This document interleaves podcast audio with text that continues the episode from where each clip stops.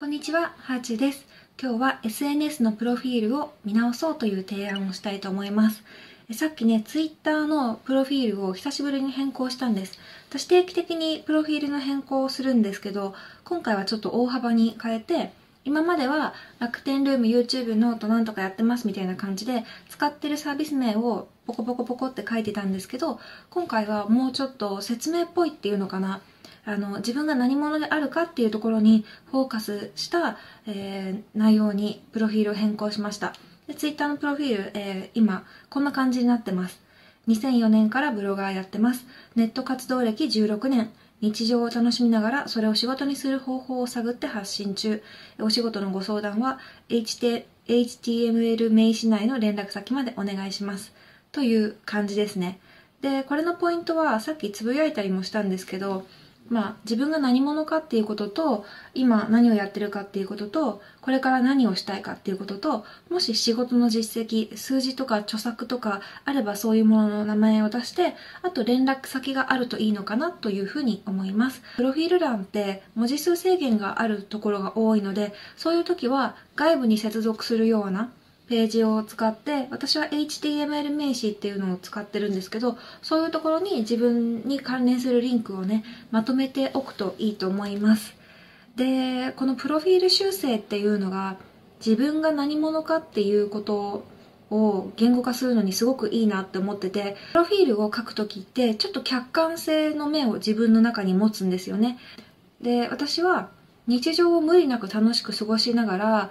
自分自身を仕事にしていくっていうことをやりたいんです。で、うん、幸せに暮らしながら、それが、その幸せに暮らしていること自体が仕事になったらいいなと思ってるので、その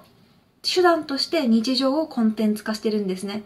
で、以前は人生全部コンテンツっていうことをプロフィール欄に書いてたんですよ。で、結構なんかアンチの人とかから、私が何か嫌なことに合ってる、会うたびに人生全部コンテンツなんですよねって言われて、ちょっと嫌な思いもしたりしたんですけど、でもその人生全部コンテンツっていうのは、嫌なことさえもコンテンツにしていって乗り越えようって、ちょっとこう俯瞰して自分に起こることを面白がるような視点を持って楽しんでいこうっていう、そんな願いが入っている言葉だったんです。だからこの人生全部コンテンツっていうキャッチフレーズは今も気に入ってるんですけど、初めて私のこと知ってくれた人に対して、じゃあ自分はどういう存在であるかっていう風になった時に、まあ、今にせんにじゅうねんのこの時点だと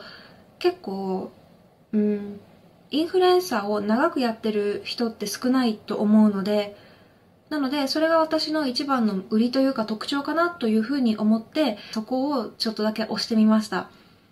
私はブログがほぼ日本に来た時ぐらいからブログをやって、それをきっかけにちょっとこう名前が売れて、その時からずっとハーチューを名乗ってるので、なので多分日本のインフルエンサーと呼ばれるお仕事の中で、インフルエンサーっていうか、こうなんていうのかな、ネット有名人って過去には言われてたけど、それでの活動歴がもうじゅうろくねんになるんですよ。私が活動を始めたのってちょうど エスエヌエス 元年みたいな時で、ミクシーとグリーっていうにだいソーシャルネットワーキングサービスが日本で開始された年なんですね。そういう意味では私は エスエヌエス を使って、まあ、のし上がっていったって自分に向かって使う言葉じゃないけど、うーん、エスエヌエス を使って自分の仕事を作っていった第一世代になるのかなというふうに思ったので、ちょっとここを強めに押してみました。まあ、気分が変わったらプロフィールガンガン変えてるので、また変わるかもしれないですけど、自分で書きながら、なかなかこんだけ長くやってる人少ないだろうなって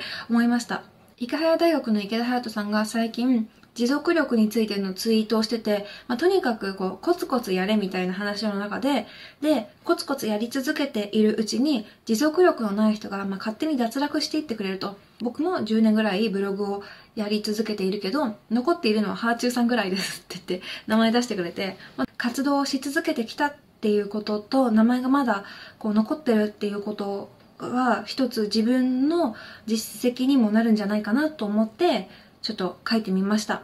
エスエヌエス のプロフィールっていうのは適当に書いてしまってる人もいるかもしれないですけど、もし戦略的に エスエヌエス を使おうと思っているのであれば、一番時間をかけた方がいいところかもしれません。せっかく Twitter がバズったりとか、なんか面白い発信したりとかしてても、じゃあこの人どんな人なんだろうって思ってもっと知りたいって思った時に、そこに情報がなかったらせっかく見に来てくれた人たちも離れてしまうので、なのでプロフィールはしっかり耕した方がいいと思うし、あと各 エスエヌエス によってプロフィールは変更した方がいいです。私は各媒体によって発信内容とか方法も変えてるんですけど、プロフィールももちろん変えていて、別々じゃなきゃいけないってこともないんですけど、ただやっぱりインスタにはインスタ、ツイッターにはツイッターの世界観があるから、その世界観やユーザーに合わせて自分の売りを推していくっていう形が自分の活動を広げていく上で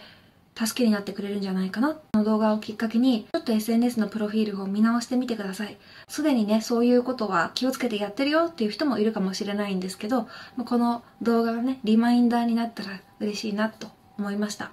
今日はこの辺で、ではまた。